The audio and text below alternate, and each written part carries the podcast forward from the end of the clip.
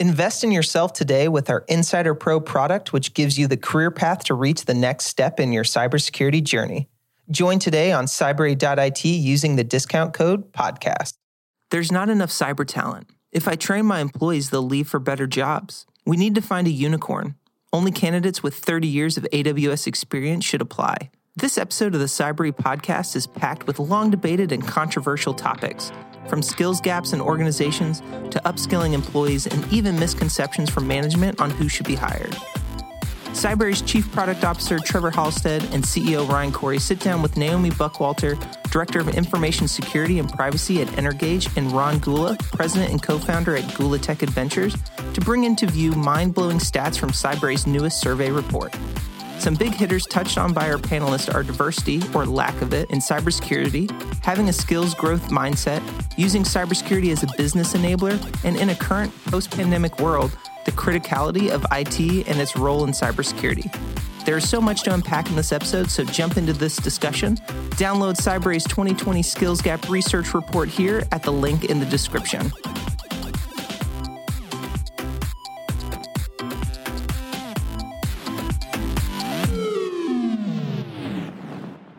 Welcome to the Cybrary podcast. Uh, I'm Ryan. I'm the CEO and co-founder of Cybrary, and I'd like to go around the horn and introduce the uh, team that's going to be joining us in this um, Skills Gap Report podcast that we're doing today. So why don't we start with you, Naomi? All right. Hey, guys. I'm Naomi Buckwalter. I'm from Philly. Uh, I apologize in advance for any sports issues that we might have here. I I've been in cyber since 2006. I am a 12 year veteran of Vanguard, and I where I started learning all things cyber and I fell in love with it way back in the day. Uh, right now, I'm the director of information security and privacy for a mid-sized firm called Energage. We do HR technology, and I lead all things security and com- privacy and compliance, all the fun things. Awesome. Really glad to have you, Naomi. Thank you. Ron. Hey, how's it going? Glad to be here. My name is Ron Gula. I'm the president and co founder of Gula Tech Adventures. We invest in great cyber companies like Cybrary. Had to buy my way into this podcast, right? But you guys are awesome, doing a great service to the country and folks who want to get into cybersecurity. Uh, also, spend a lot of time with uh, nonprofits, other cyber companies. And before that, I ran Tenable Network Security. So I know a little bit about vulnerability scanning and managing risk. Awesome, Ron. Thank you. Trevor. Hi there, everyone. Trevor Halstead. Uh, I'm the Chief Product Officer at Cybrary. I've been with Cybrary for about five years now and have been working with, uh, with Ryan and Ralph to really help grow the business. And today, re- oversee product, content, and marketing holistically and building a comprehensive solution to take to market to both consumers and enterprise organizations. Thanks, Trevor. So, guys, today we're here to talk about the uh, report that we recently ran and just the general topic of the cybersecurity skills gap. Um, it's a topic that's obviously widely talked about. Cybrary's mission is to actually help to close the uh, the cybersecurity skills gap. We don't think that that's something that is necessarily ever completely closable, um, but there are ways in which the skills gap can be filled, and, and that's what our mission is as a company. So we, um, in, in seeking out that mission, Cybrary did a great job of putting together a really interesting report called the Cybersecurity Skills Gap Research Report. Um, and we had a lot, a lot of very interesting findings, some of which we'll talk about today. But, um, but I want to start kind of just more broadly by defining what we, what we kind of think of as the cybersecurity skills gap. Um, so Ron, I'll start with you. When it, when it comes to cybersecurity skills gap, what does that mean to you? In, in your world and, and where you work and the people that you talk to?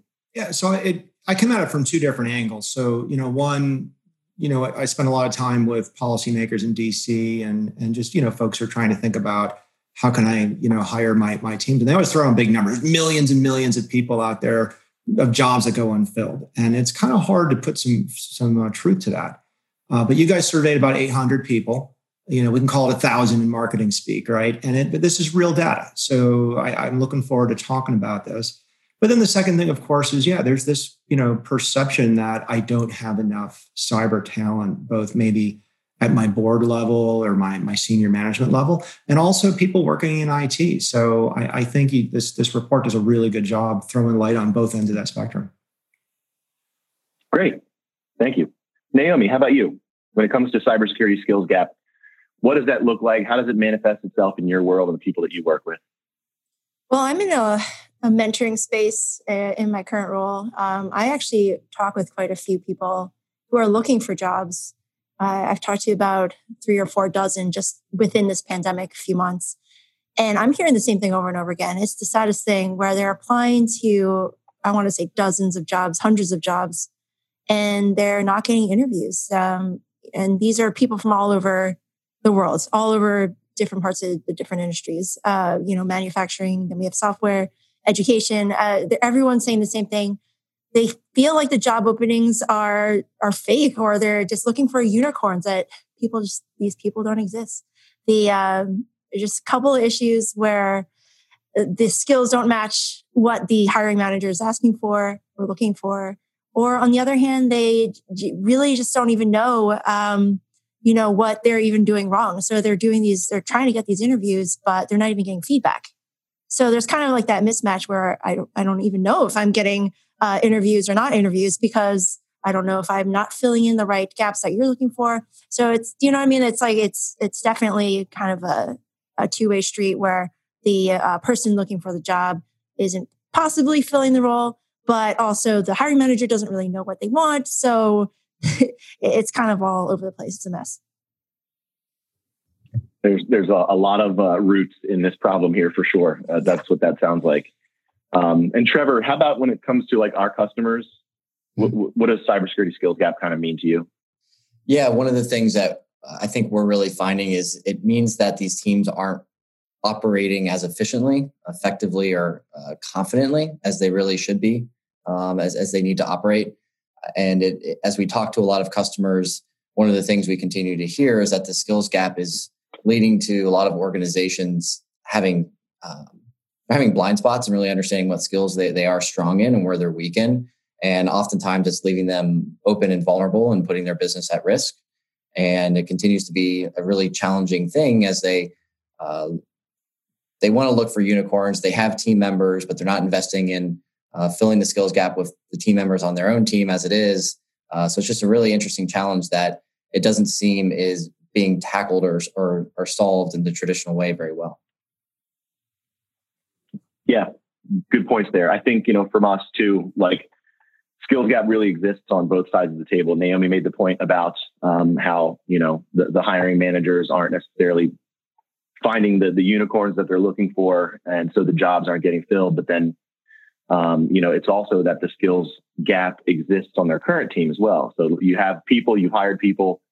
Uh, hopefully, they're good folks and being productive for you. But even in an individual skill set, how are you sure that they have all of the skills they need to be most properly uh, defending the organization or most effectively defending the organization? So and that actually manifested itself pretty well. Those problems manifested itself pretty well from the survey that we ran, where 65% of IT and security managers agree, strongly agree, that these skills gaps have a negative impact on their team's effectiveness.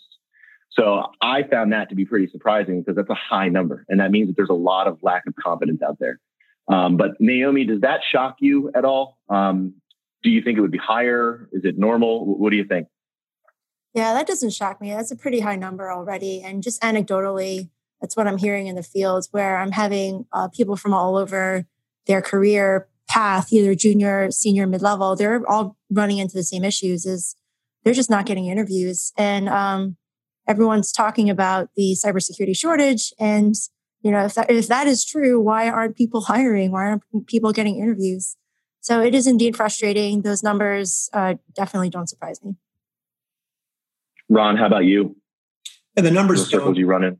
Yeah, the numbers don't surprise me at all. And and I mean, we've invested probably directly in about 25 different, you know, cyber product companies. And a lot of times you can just see this reflective in in their um uh their, their um the people who are testing and implementing the products, right? Basically, you can see delays, you can see projects get canceled, you can see that and for simple things like waiting on span ports, waiting for permission to install something. So I really feel that this industry is underinvested. And I think from an HR point of view, this reflects that, you know, very, very accurately. Gotcha. Um, Trevor, you clearly listen to a lot of uh, customer pain from phone calls, user interviews, and so on. Um, how did that sort of statistic take you? It's a it's an interesting challenge as we talk to a lot of a lot of customers and they and they talk about as Naomi mentioned not wanting to hire um, that we we continue to run into organizations that also don't want to invest in their people which we find as a as a big head scratcher. Um, they will admit that they have uh, skill gaps and it's hurting the organization but they are also nervous to train their own people um, at risk of them leaving. And so we sort of have this vicious cycle that seems to be uh, in motion here that uh, we we just seemingly can't get out of, and so not did not did not shock me too much.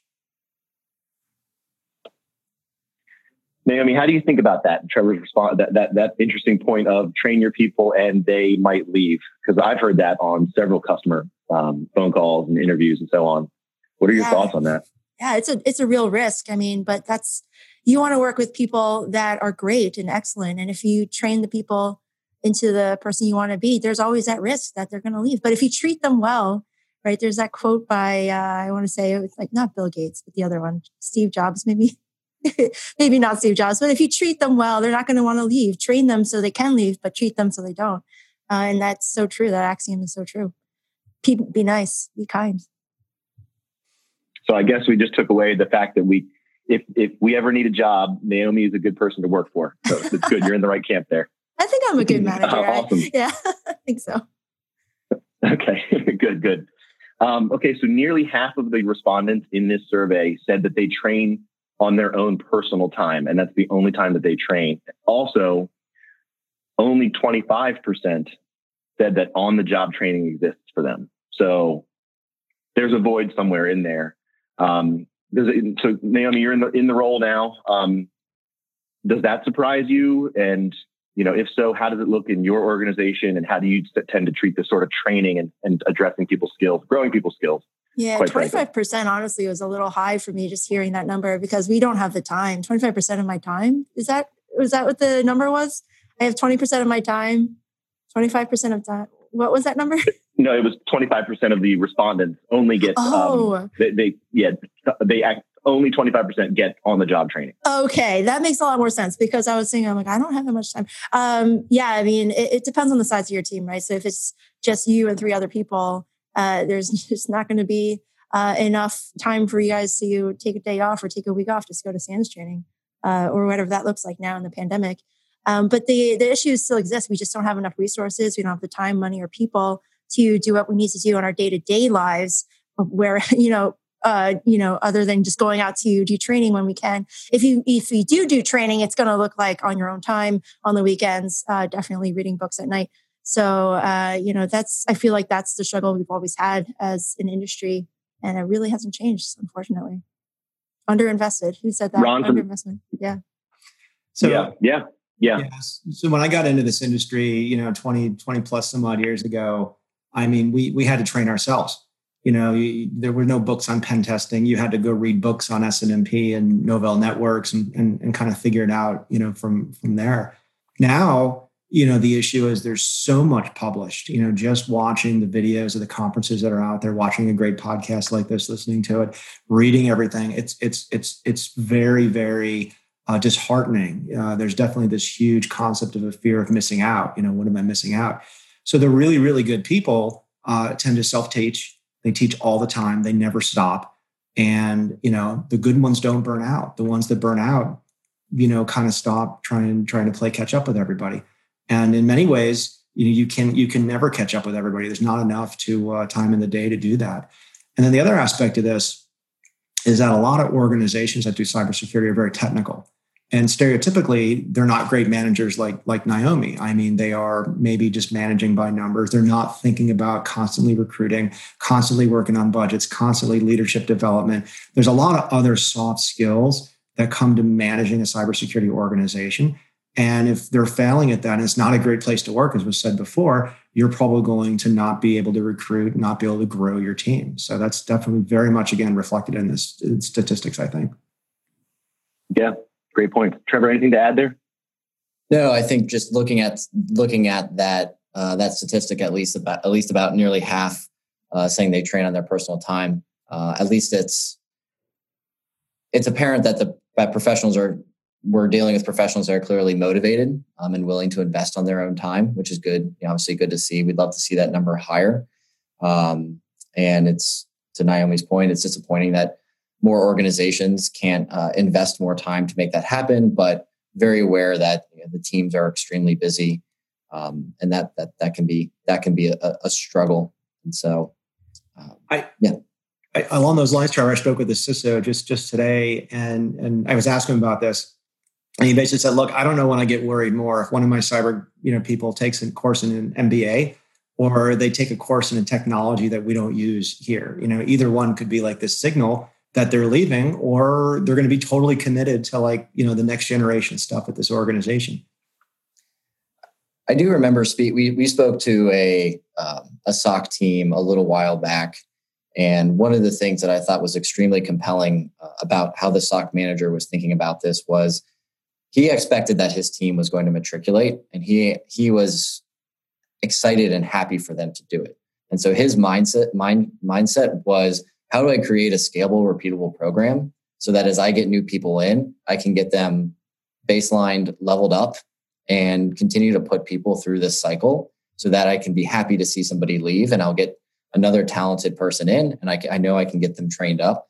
And so i think there are these uh, these people out there that are starting to think about this problem in a different way uh, and come up with more creative solutions to really embrace what the problem is and start thinking of solutions that can really solve for it. Good point. Good point. We we've seen a lot of that really um, from from the SOC managers and and, and directors of IT and, and so on. So for sure. So 62% of the respondents, guys, in this survey said that they prefer online um, which Naomi brought this up earlier. But uh, if I can get you to elaborate, Naomi, on what you mentioned about, you just kind of briefly mentioned it. You said, you know, if that exists, SANS training, classroom training, if that exists in this world, how do you think about the future there for that? Like, what can that possibly look like? Does it need to be online? Is is is classroom dead? What do you think? Oh man, well, I've taken SANS training. I've taken several courses, and I it, it was a slog even before the pandemic just to sit there for that long. Um, but I, I, think being, you know, doing a course like Cybrary on your own time where you can pace yourself in a comfortable environment uh, and have all the alcoholic beverages next to you if you need it. Um, I find like that is probably the future of um, cyber education. And it's always been trending that way. It's the way that technology is moving. Um, it's absolutely the best way to learn for a lot of people. Some people just don't do well in group settings or in classroom settings. And so to have this, the flexibility of having that very almost personal way of learning um, and self-paced is definitely right up people's alleys. And it's just the way they love, they love to learn. So 62%, if that's the number, I think uh, that's definitely what I'm thinking too. Gotcha. Ron, are you hearing from a kind of a leadership level, uh, any, any buzz about this? What are they saying? What's going to happen to the classroom? So the the at your leisure, you know, the on demand at your own pace is so real good um, for folks who are professionals and they're and they're busy. Uh, for folks who are overwhelmed, they don't know what they should do. You know, it creates more of a problem. Like I feel this burden. I've got to take every course at at, at, at Cybrary. That that can be disheartening, even though there's so much great content out there. So where I can see uh, an organization, you know, coming in is being able to say, you need to take these courses and demonstrate this type of competence you know, over a certain time, I think it's really, really important. It's the same thing that pilots do. It's the same thing that doctors do. It's the same thing that lawyers do.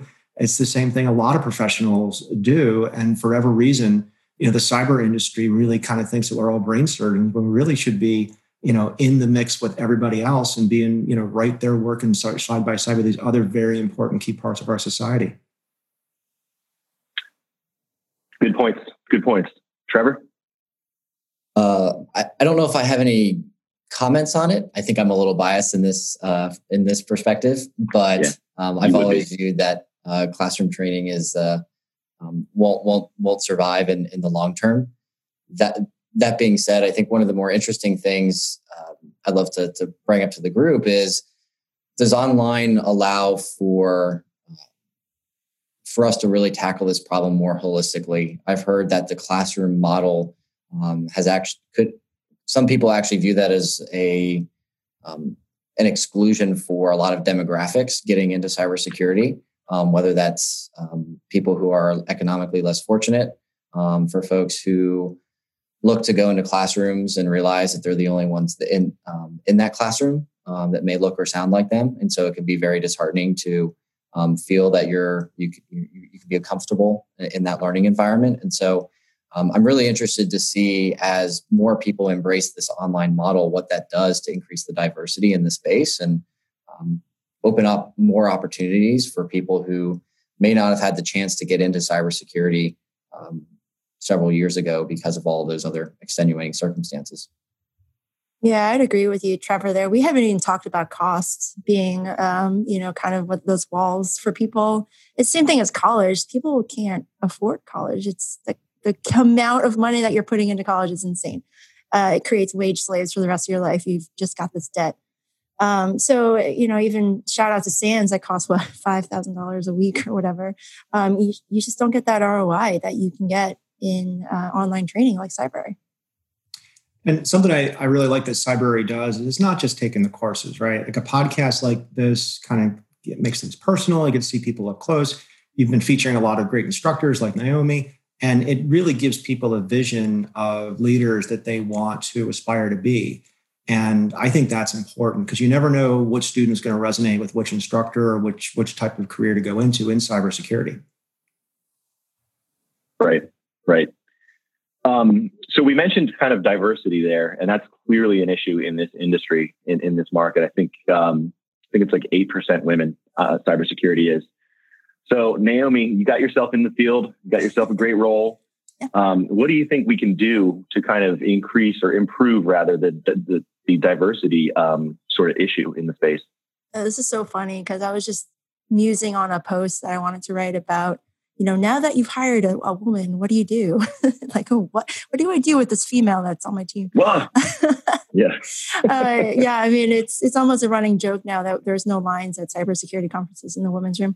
Um, I mean, it's if you think about other industries who kind of went through this evolution, you know, think about the teaching profession, you know, way back in the day, right before the civil rights movement for women, eh, the suffrage movement, you know, a lot of men were the professors and the teachers uh, in the schools and eh, higher education especially but now it's it's closer to 50 50 right? Maybe not in every single science or engineering or top or any kind of major, but there's a lot more parity there. And what I'm hoping to see in cyber, it's kind of that same path where we start to realize as an industry that we all we can only succeed with each other with diversity of thought, with neurodiversity, with background diversity, and not just skin color or gender, but it's really where you come from from your experiences and your uh, your beliefs, uh, everything like that, and and your your way of communication and talking with each other and uh, teamwork, team building, all of that is put together. You you really need that diversity to have a successful team, and it's so true for cyber too.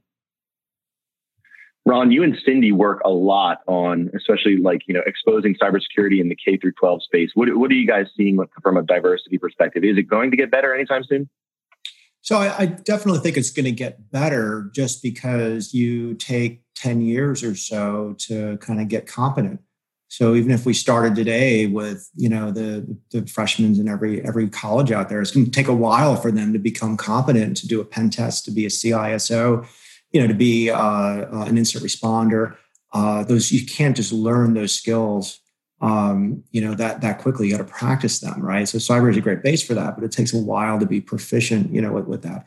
So having said that you know there's a lot of great programs out there that are targeting uh, minorities who are not uh, you know kind of represented in our field. Uh, you've got you know programs like up and, and power that really target I, am just going to call inner city african american you know, you know differently types of pop- populations uh, to expose them to like two years of community college of, of uh, cyber IT certification, which is great. Uh, you've got a lot of folks trying to bring cyber into the classroom, which is really, really difficult and very political because we just went through a big STEM enhancement, right? Like we're really proud that we've have math and English now and science and English, and you know, and that that's great. Don't get me wrong, uh, but we kind of missed this whole other domain of, uh, of, of cybersecurity. Uh, and then lastly, something that Cyndi and I, I think you guys talked about this the last time you guys had Cyndi on the podcast, was this concept of, of kind of expanding cybersecurity into something called data care. Uh, cybersecurity, in many ways, says you have to be an expert in everything, right? Cryptography, authentication, procurement, supply chain. It, it goes on and on and on and on. But you know, somehow, if you're not doing all that, you're not in cyber. If we call it data care, we make it a lot easier to appeal to folks who are perhaps intimidated by that cybersecurity field to where they can come in and I don't want to say this in a bad way, but like just do help desk, just do procurement, just do secure web hosting, just do secure, you know, whatever. And it does, it's not like the whole world's on their shoulders. We've actually found that that message is very appealing to people who have no clue about cybersecurity. And that's, that's probably one of the big things we can do to help there. Intimidation factor gets lowered there, right? It's the intimidation it's, and the mystique or mystery. Yeah, and the the industry does this every day. Uh, I mean, the, the the conferences that are out there, the podcasts that are out there, we do such a good job of elevating our leaders and giving them airtime. But that creates this like, oh, I could never be in the NBA, I can never be in the NFL. You know, the average person just just doesn't think they can they can offer anything. But the reality is, we need everybody because the the ultimate ultimate reality is we're all going to be fighting China here pretty soon, and we need everybody kind of all hands on deck to make sure our democracy survives. yeah, yeah, makes sense.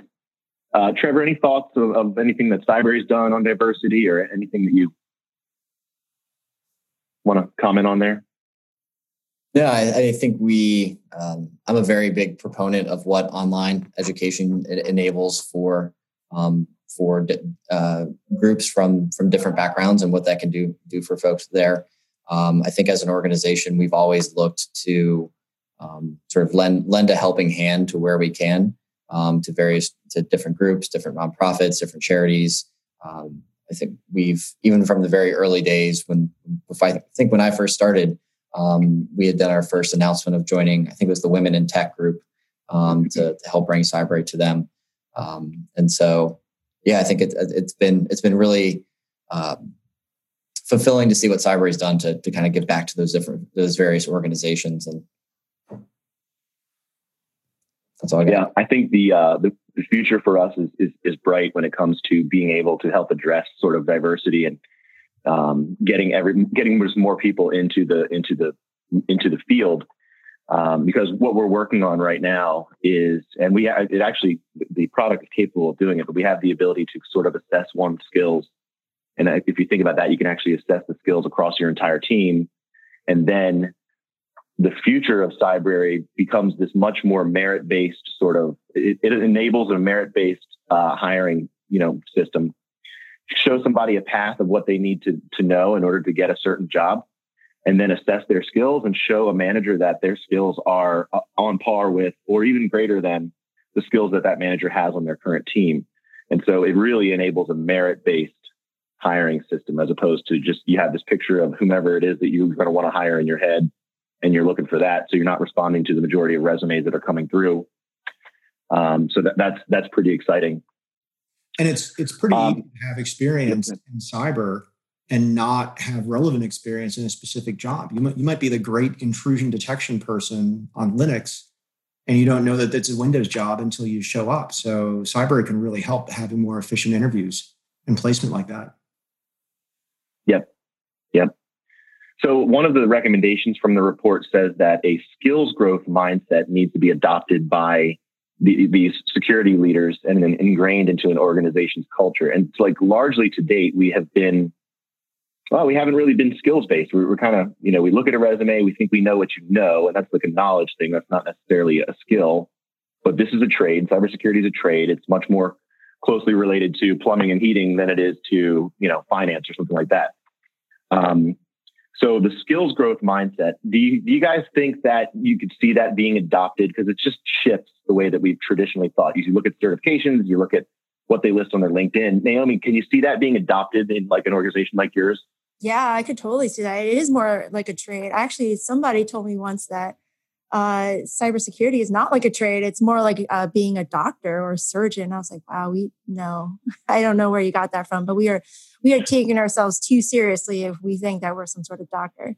Uh, if anything, we're we're trying to improve the, the the you know the health of security within an organization, improve security postures, but uh, we're not here to perform surgery on anyone. No, we're not that smart.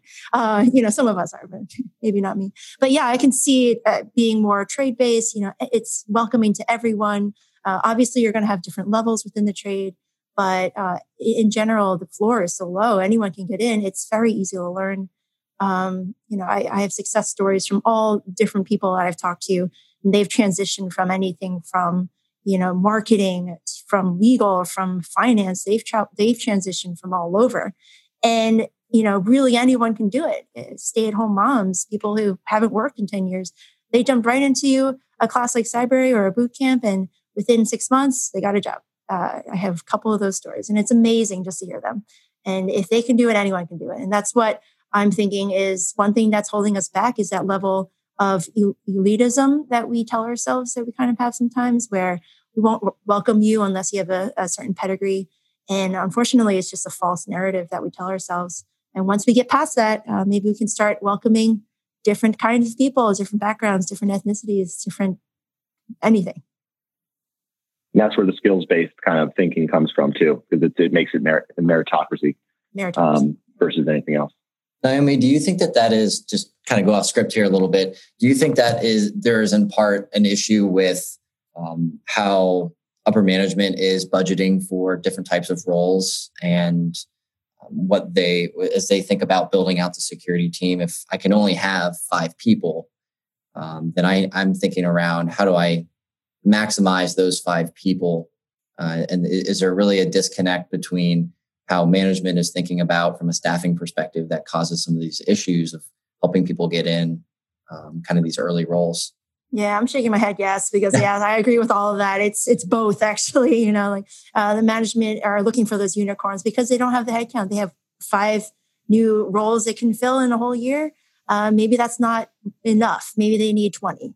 Um, and maybe they can spread around that work to different levels of workers, like junior level and mid senior. Uh, you, you don't always have to hire the unicorn. You can spread the work. There's junior level work in cyber. Trust me. Uh, there are some things they do not like to do, and I'd rather give that to my intern. I, I do that. So sorry, Joshua. Uh, uh, a Year Up graduate, by the way. Uh, Year Up, great. Year Up, Philadelphia, awesome, awesome program. Uh, so yeah, here's the here's the deal. Like it's an issue that has a, a, a source, the problem uh, from all different angles. So you've got the supply issue where not maybe not everyone's wanting to get into cyber because they don't really know it. They, they're a little intimidating. And then you have the demand side from the organizations that are hiring who really don't know what they need or they're, they're looking for the unicorns. So uh, there's there's work to be done at all angles. Um, I'm not sure if that answered your question there.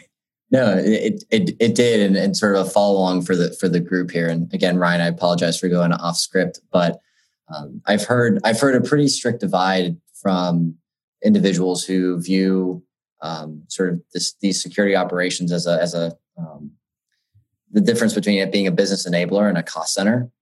Uh, and so, would love to hear from from you and Ron and how you think about how how cybersecurity can be viewed much more as a business enabler that uh, as the business and thinks about investing in the positions, investing in developing their people, that it can actually um, increase the ROI and increase the the ability for that um, organization to to win new business and and generate more revenue for ultimately for, for it. So you, you raise a really good good point. This concept of how does your cyber team enable your business? Well, I would argue that the smaller you are, the more likely you're outsourcing all of your IT. And this is one of the reasons I, I like to talk about the data care. Like you just think cybersecurity is somebody else's problem at that level. But when you're really, really big, if you're a large enterprise, you know, you might be thinking about, okay, I've got a red team and a blue team and a purple team. Do I need to have like I don't know, you, you, know, yet another color team to to handle, you know, some something else. And and there's just at that case, your teams are so big, 500, you know, a thousand people. You hear like working at Citibank, working at J.P. Morgan, and you know, so how do you make these decisions and articulate this value from there? So I like the skills based thing because you it teaches the cyber leaders to uh, be strategic and not only be strategic and just about hiring, but doing the technology shifts. There's still technology, there's still companies out there who are not going to cloud. I actually spoke to some CISOs this week they're moving off of Amazon and they're running Kubernetes in their own data center. You know, that's that's a completely different skill set. You know, so with you need to know the strategic direction of your company so you can enable that. You shouldn't just go do it for the sake of doing it. But I think you got to be in sync with the business of your organization.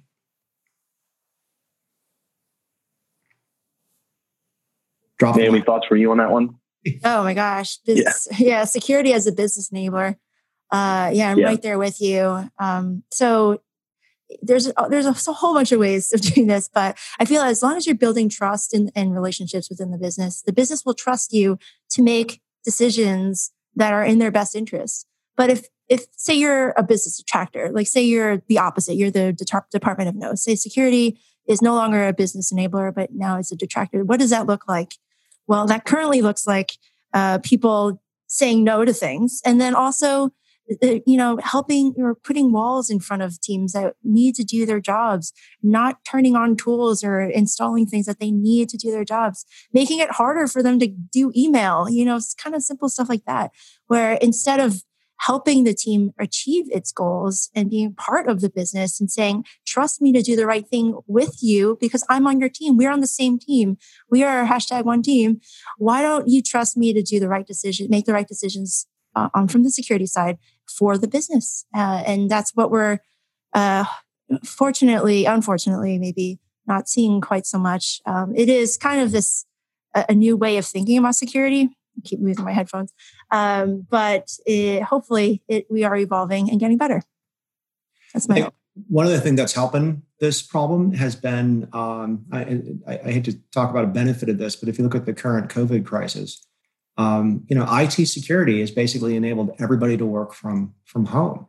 And you know, IT in general has been perceived as a much, much more important thing. I mean, it is the connectivity of our education system now, of our business system now. Uh, it's how we get all of our, our, our news and communicate. And you know, so I think people realize that this is a much more strategic enabler uh, but if you look at what happened in some of those areas, cybersecurity was some of the first things that got sacrificed, right? The hospitals that got flooded with all the patients. One of the first things they did is suspended HIPAA requirements, you know, and, and that's made things a lot more efficient. But that kind of tells you something that people are willing to sacrifice a few things to be in line with the business. Every cybersecurity person should be realizing when that line is being crossed when they can gain a business thing by not being the, the, the, the VP of no or the person who says, no, we can't do that because it's not secure, because you'll get steamrolled. So, so you have to be part of the conversation. Good point. Good point. Trevor, was that, was that the uh, responses you were looking for there? Yeah, yeah, that was great. Cool, cool. Um, great, guys. Well, I, I, think we can wrap up here with kind of a final round of, of final thoughts. Um, Naomi, is there anything else that you'd like to cover that, that you uh, you think we might have missed today, or um, just or eager to uh, to see that skills gap survey? Yeah, uh, sure. Result. Um, for anyone who's listening, uh, thank you for spending the time with us today. Um, if you are applying for those jobs and you're finding yourselves hitting a wall, uh, don't give up. You really need to just keep pushing through that wall. You apply to all the jobs that you can, network and reach out to anybody that you can, all the people that you can. Uh, hit me up. I'm on LinkedIn. Uh, all my my cohort here is on LinkedIn. Reach out to people. If they say no, I don't have the time with you right now. At least you've made an introduction. You know, people will say yes to you eventually. Just reach out and keep trying. Don't give up. Uh, keep on keeping on. Good things will come. Perfect. Perfect. Yep. Yep. Uh, Ron, any final thoughts? Yeah, if the folks who are watching this are trying to inspire other people, when you're talking about careers, make sure you mention cybersecurity, data care, IT as a as a career field, right along being an architect, being a lawyer, being a doctor, being a chemist. It's uh, it's something that's much more important uh, going forward because if we don't have a set of cyber warriors in the next decade or so, we are going to be outgunned and outnumbered, and it's going to hurt the country. Very true. Very important. Yeah, Trevor? Uh, I would say for those that are listening out there that do are do sit in positions um, at their company uh, from a managerial level role or senior level role, um, that you are you, you can be a part of the solution here. Um, you can start to challenge the old way of thinking and thinking about ways for us to solve this problem more holistically, thinking about ways that you can invest in your team and do it in a way that um, can can be a benefit to the organization that can enable enable you to achieve more um, within that organization. So um, really, it's a it's a call out to you all as well to um, to be the the leaders of change here. Awesome. The one thing that I'll th- throw into the to, to, the ring here is um, the power of networking goes a long way in trying to get yourself into the space. We've seen that in the uh, the Cybrary Insider Pro community. A lot of people get jobs just because you make friends with somebody online, and uh, and then that person ends up recommending you. So networking is huge for for this uh, this as well. But um, if you haven't, uh, you can get the uh, Cybrary Skills Gap report from our website, cybrary.it.